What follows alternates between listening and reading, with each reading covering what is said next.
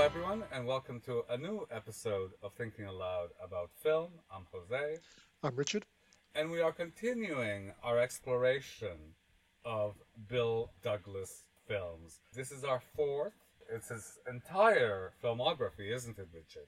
There are a few early shorts he made, and there's some things that he kind of co-wrote. But yeah, as director, this is his kind of you know canon of work. It's, it's just these four films. I was certainly very interested in the work because I found it gobsmacking. I was looking at you know the trilogy and thinking, how can a man who makes films this great have such a slim oeuvre?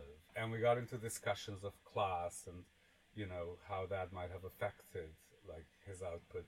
Of course, you know one can't really know. It might be character you know, it might be circumstance, there could be a whole bunch of other reasons. Still, it seems to me quite exceptional. Or something worth debating in relation to the current issues about class in Britain. That it's harder and harder, you know, for people of a working class background to get training in the arts and opportunities in the arts and, and so on. It, it's a live issue, at least for me. Yeah, yeah. yeah. Um, but we are today going to talk uh, about Comrades. So tell me a little bit about it, Richard. This was his fourth film and his ended up being his final film. It's very different from the trilogy. It was made in 1986. He'd been working on the script since the late 70s, I think. I mean, it took a long, long time to get it made. We, we talked last time about the British film and TV landscape at the time he was making films and the fact that Film 4 coming along was a way that some of these films got funded, and this was indeed a, a film Film 4 international production. I believe it had a very troubled production history. It's a, it's a three-hour long epic, sort of telling the story of the Tolpuddle Martyrs, which is a you know a, a story which ought to be incredibly well known. I suspect isn't as well known as it, as, as it should be, at least in the UK. I don't think it was a commercial success at the time but it has a very, very, very good reputation now. I should mention that we saw a two hour, 50 minute version. The official release running time is three hours and 20. The version we saw is the, the BFI release of it is this two hour, 55 minute version. So whether there was an original edit that was three hours 20 and it then got cut down, I, I don't know. There are several edits. So the Variety review writes about 160 minutes. That is shorter than the one we saw. The French DVD reviews talk about a three hour, 20 minute length. But before we begin discussing the film, why don't you tell us the plot? It's the story of the Tolpuddle Martyrs. So it's set in the early 19th century.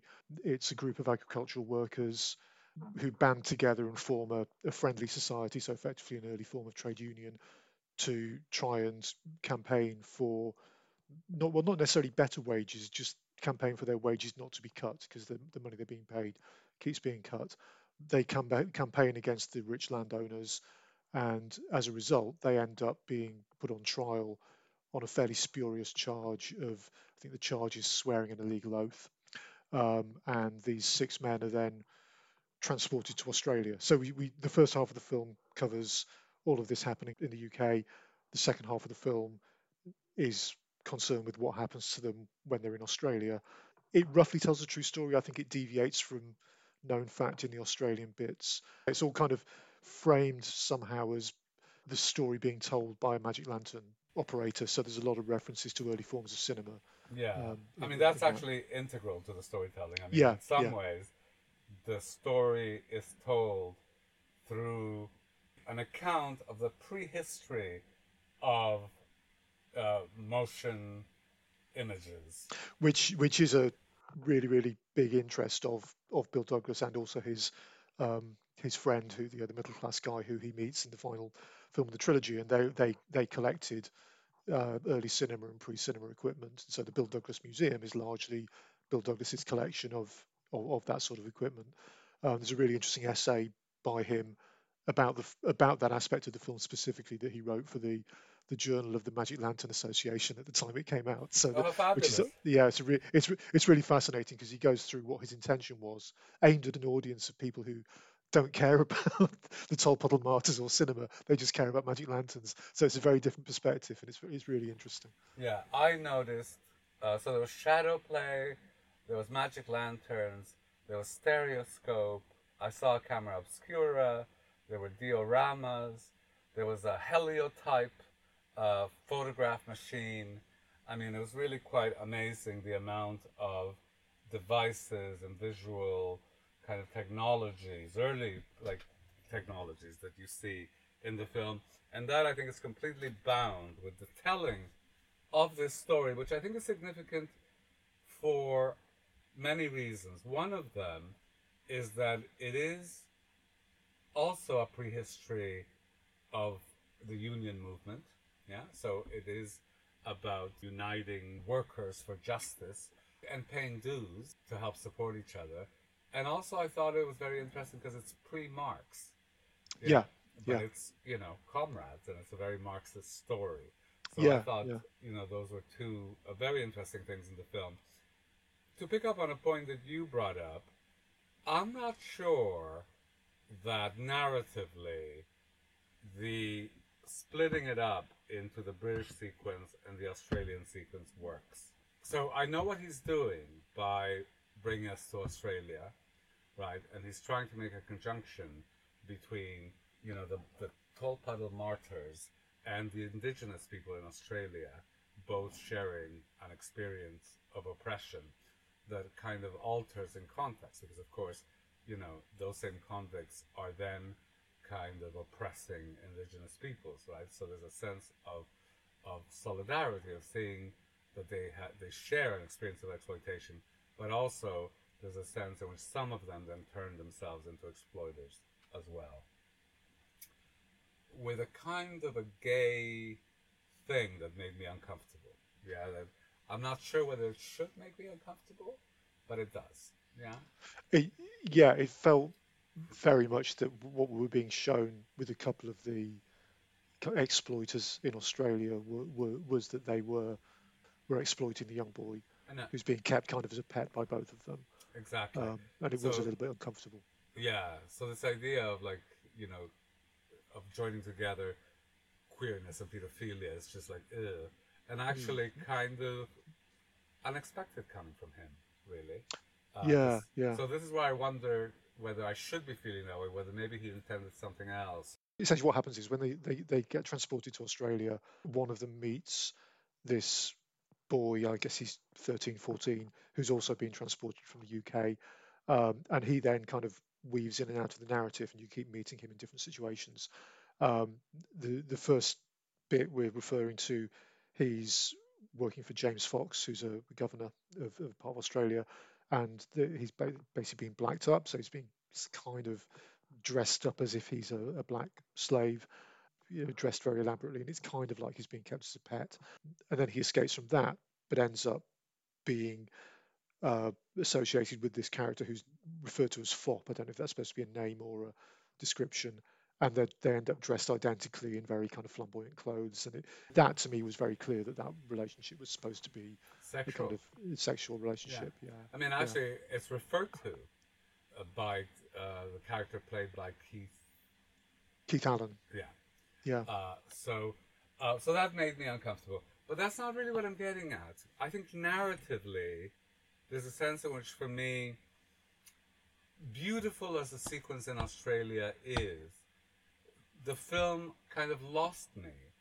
And it partly lost me because if the story is the story of the struggle of, of the Tolpuddle martyrs, I wanted to know the sequel. I want to know what happens with that martyrs. How you know how people rallied around them, what they did to help them. I think possibly you're right that focusing on what was going on in the UK, but also focusing more on what happened when they when they got back, because they the, the film ends with them. I mean, this is not a spoiler because this is what happened to the Tolpuddle Martyrs. they got pardoned and came back to the UK, um, and the last thing you see of them is they're they're giving a speech to their supporters. But then you just get these magic lantern slides at the end, and it just says so and so died in Canada, died in Canada. Well, what the fuck were they doing in Canada? But basically, the, yeah, most of them, apart from the Keith Allen character, they all emigrated. The as a family, they emigrated to Canada later on because presumably being back in the UK still wasn't a comfortable situation. I do think that the slides tell you that because they're very pointed.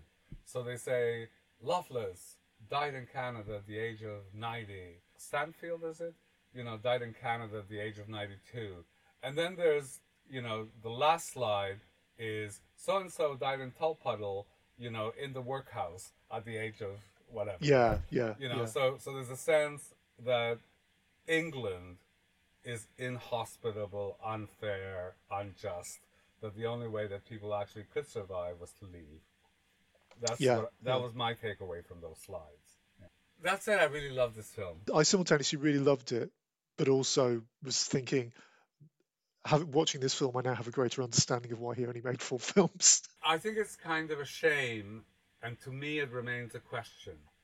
You know, because why didn't a visual artist of this caliber, you know, which is to me kind of international, right? Like I think he's one of the he's one of the great visual stylists in cinema. Why didn't this man find a space and support, you know, within the British film, television, visual arts kind of milieu? It, it strikes me that I mean this film is, is brilliant, but it's kind of very uncompromising. Um, so it's for, firstly just because of its length. You know, it's three hours, it's three hours long. The form of it, in that it, it tells this story, but kind of doesn't tell the story because you don't. It deliberately doesn't show you a lot of the key events, like the trial of the martyrs and this kind of thing, and the style of it. Uh, so, for instance, his, the original uh, producer was Ismail Merchant, and the, apparently a big sticking point was that for the voyage to Australia, Bill Douglas insisted on using that panoramic painting, which I, I is great. that. Yeah, yeah. But Merchant said, "Well, can't, can't, I want to use a real ship." While I love the way Bill Douglas did it, I can see Merchant's point in terms of making a commercially accessible film, which he, as a producer, he needs to think about. You, I think you have to credit Film Four for allowing him to finish the film and release it in the form that he wanted to release it, because a lot of producers probably wouldn't have allowed that. You know, it would have been taken off him. We'd have ended up with a two-hour cut, got rid of all the Magic Lantern stuff, added a voiceover. You know, uh, thinking of Heaven's Gate or that kind of film. It's interesting that you mention is Ismail Merchant because you know Ismail Merchant always makes films about aristocrats, basically, you know, or the very very gratin of the upper middle classes. And what is beautiful about this film is the way that he films landscape and people. Uh, working class people are rendered kind of beautiful and full of feeling and emotion, you know, and dignity, right? And then you see the world in which they live in, right? Which is on the one hand, these muddy fields, these spare huts and so on, and this glorious landscape. And I think it's one of the great landscape pictures of England. I mean, You get these very long shots of the characters working in the fields, yes. and you know, there's all these like there'll be a bunch of characters, often in the far distance, and you make everything out, and you just see see these patterns of people moving about. And it, I mean, it really reminded me of of Chahine's uh, The Land in terms, both in terms of the plot and what happens, but also in terms of the way it's filmed with all these kind of epic landscapes and, and, and people, you know, dotted around the hills or walking on the hilltops. It, it, it all looks incredible. Yeah. Um, and I really love that whole first part because you have moments of joy in these very harsh lives of people. So, you know, the young man dancing, yeah, yeah, he's coming, he's an itinerant entertainer, I guess, going from village to village. That whole sequence is glorious, I think. That was uh, Michael Clark, the, the ballet dancer. Oh, was it? Yeah, gorgeous. I love all of that. It kind of lost me when he went to Australia because you lose that rootedness, that dignity, those social relations, and I'm not sure what you get. I actually had trouble figuring out like who are these people, how do they tie together, and the stories seem to be the same. It's the, all these British convicts having a miserable time in Australia, one after another after another, you know, going on for an hour and a half. I, I presume this reflects what happened that they they were all they, they weren't all sent to the same place in Australia. they were all Sure. split up. So you, you get these five different sections, but as you say, it's like something terrible happens, something terrible happens, and the young boy comes and fucks everything up for them. Something else terrible happens, and the boy turns up again and screws everything up. Then the boy gets adopted and dressed up by a rich man. Then he gets adopted and dressed up by another rich man. And then he steals the food and steals the food again. And, and it's it's quite relentless, and, but also because the first half of the film is all about how these people band together for the common good, and then then they're they're split up. I, I guess the thing is that the story of the Tolpuddle Martyrs, in terms of what happened in Tolpuddle, is hugely important in terms of the union movement and in terms of UK politics and, and worker relations and so on. The story of what happened to them once they were transported to Australia, while clearly terrible things happened to them, they're the same things that happened to anyone else that was transported to Australia. So it's not really telling that unique story anymore. Also, I think it was bad storytelling because there would have been a way of a making things clearer, right, and also making the relationships clear, making what happened to each of them into something collective through editing, for example. Yeah, yeah. Uh, which was not done. I also thought the focus on the young boy is kind of a distraction, right, from the main narrative. It should have been edited out because, you know, what is the young boy's relationship to the Tolpuddle martyrs? There, yeah. there isn't one. He just happens to have come over on the same boat as one of them. Exactly. I mean, there, there is no, there is no connection. He's just this kind of. It, it's kind of felt to me he was like almost like another another character like the Alex Norton characters, the Lanternist character, who keeps popping up. You don't need two people doing that. um, which is why I, th- I, think you know in terms of as I said this being kind of uncompromising and a little self-indulgent, there are aspects of it that a, a, a kind of sympathetic but strong-willed producer could have negotiated with, with Bill Douglas and said, well, you know, do we? Yes, we okay. We, we keep all this, but do we really need this? And you end up maybe with a film that's two and a half hours long It makes clarifies everything clarifies what the lanternist is doing with because that's not really set up very well at the beginning i think what the lanternist is doing um, and and just makes everything a little clearer. Yeah i'm not sure about that. I really love the whole all of the things with the lanternist. Oh I, I, I loved it but i felt it, it when you're when you're told at the end that he's been telling the story that isn't clear at the beginning. And i think if if if it was if that was done as a framing device where he starts off telling the story and then you just go into it just the, everything then becomes a, just a little bit clearer about where the film is going and why it's why it's in the style it is. I think one of the interesting things about the film is that there's a real tension between the poetic and the narrative. All those things that i love about the film you know people's faces the evocation of place those shots of people walking through the landscape, you know, at work, but also at play and at night. You know, they're so gorgeous and so evocative, you know, of, of a people and of a way of life. I, I, I love it, right? Um, and that's his strength. And maybe that's why he works better in a shorter format. Because the narrative, the storytelling is tortured Mm-hmm. And also, it's interesting to compare with uh, My Way Home. That I think we both felt that film kind of lost its way really once it moved away from the community in Scotland and out to Egypt. And this kind of does a similar thing. But I, as you say, all those scenes, I, I mean, I, I love the way he's not afraid of silence and, and just you know long scenes of someone making a chair or someone digging a ditch, you know, and and it's all it all looks amazing, but you you really you're just watching people living and people working, and that's kind of what he's doing. Well, once you get into the rhythm of it and realize he's not actually showing you the the kind of action of the Tolpuddle Martyrs, he's showing you the lifestyle they're trying to preserve, and you and all all of this other stuff is is happening in scenes you don't see. Where that becomes really obvious is, is in the the trial which most films would make the dramatic peak of the film. But here you don't see the trial at all. You see the trial going on behind a glass door and the wives waiting outside and the witnesses coming in and out of the courtroom and you have to kind of piece together what's what's going on. Oh, I, I, mean, I, I, re- I, really loved that, but I can see why it, that kind of thing makes for you know, for a big budget period drama, it makes it a difficult proposition commercially. Yes, I'd like to know more about what what he hoped to achieve, what what effects and what meaning, and what type of experience he hoped to induce by making the Australia sequence so long. I mean, it, it is literally half the film, right? And I don't think it supports half the film, even though it also has incredibly beautiful, evocative imagery. I love the shots of the sheep with Vanessa Redgrave, right? Um, the shots of the landscape of you know, it was just gorgeous. But what do you get out of it? Maybe I'm missing something.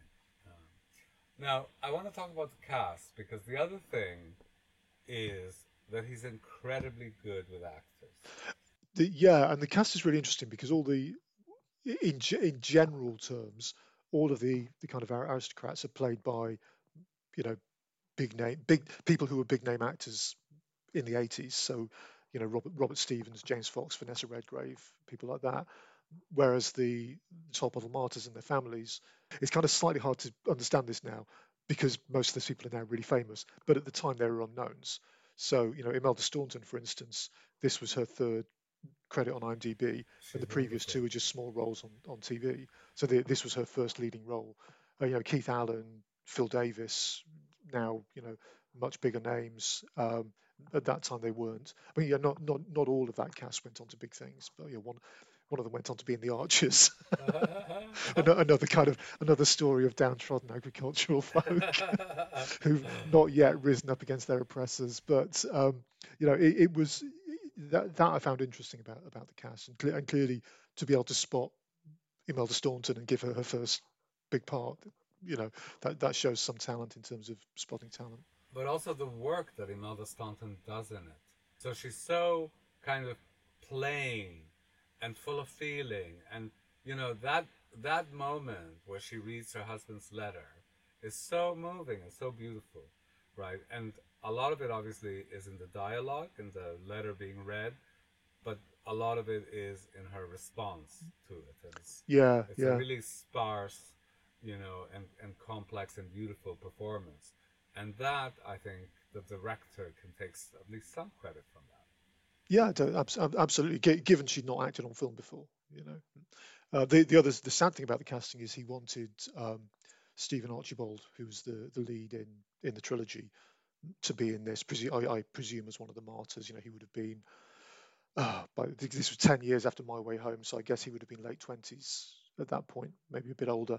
Um, but he was in prison at the time for I think for possession of drugs. Um, right. So he, he he missed out on being in the film and then died uh, not not not that long afterwards, as did Bill Douglas. So that's quite sad.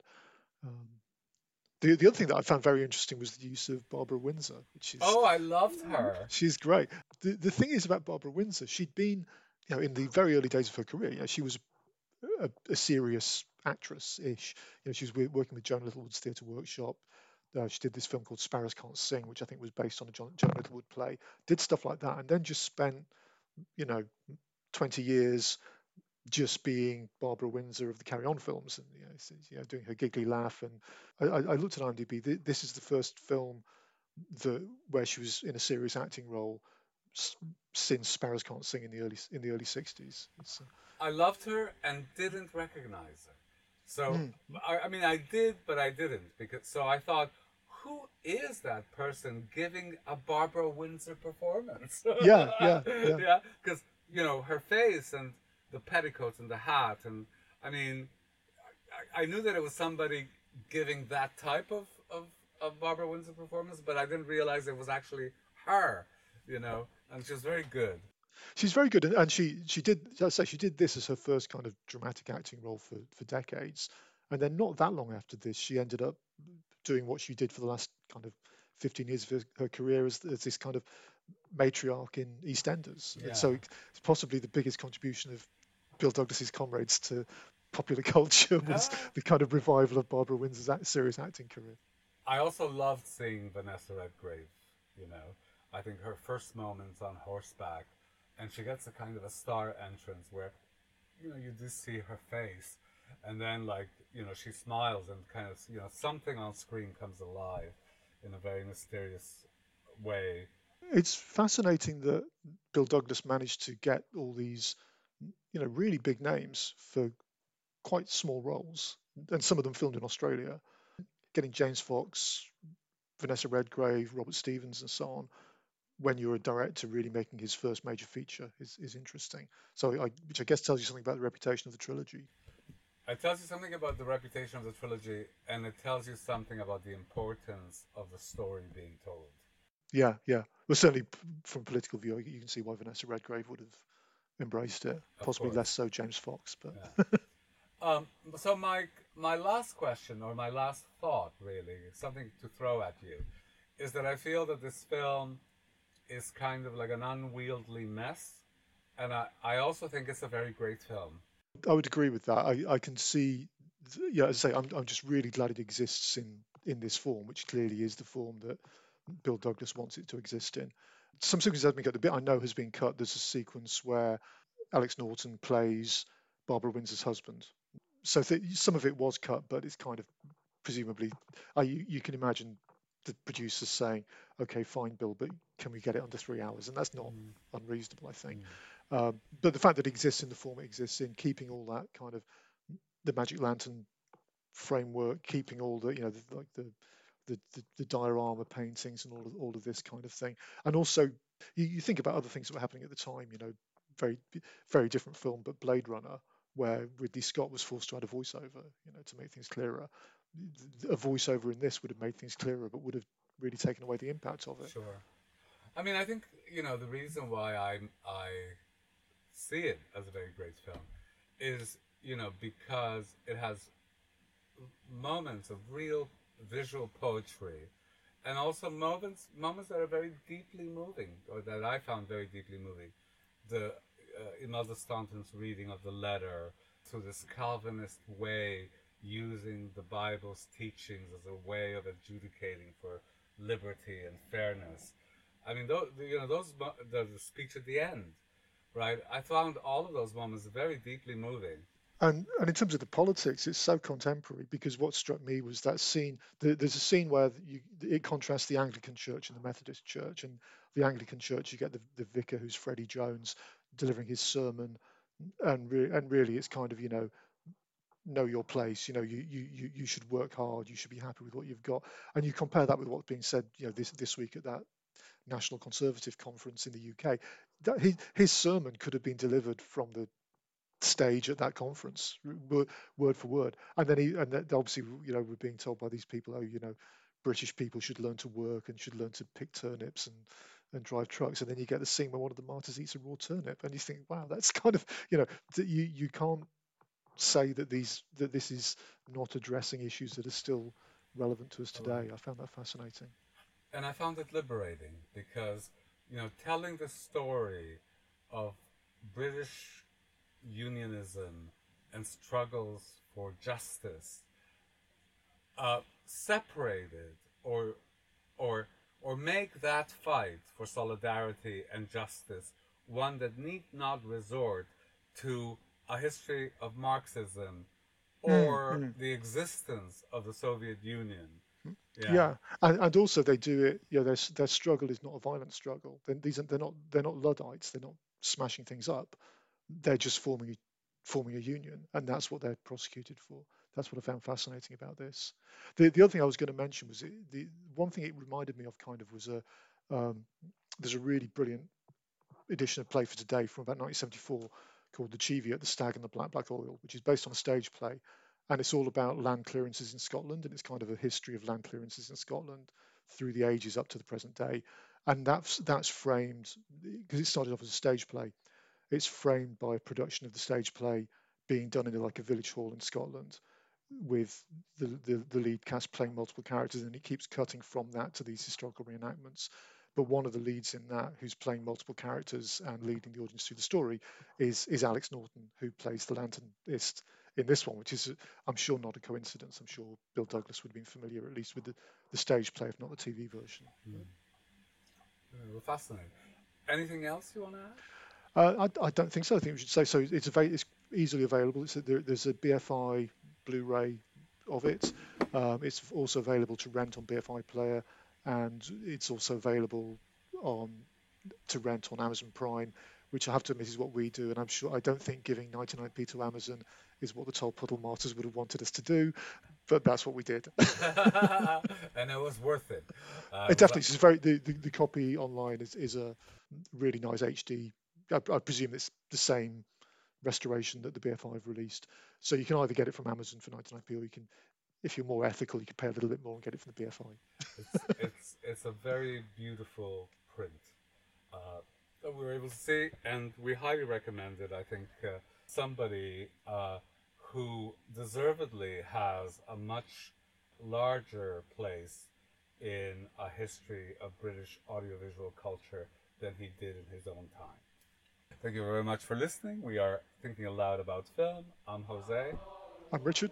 Bye bye.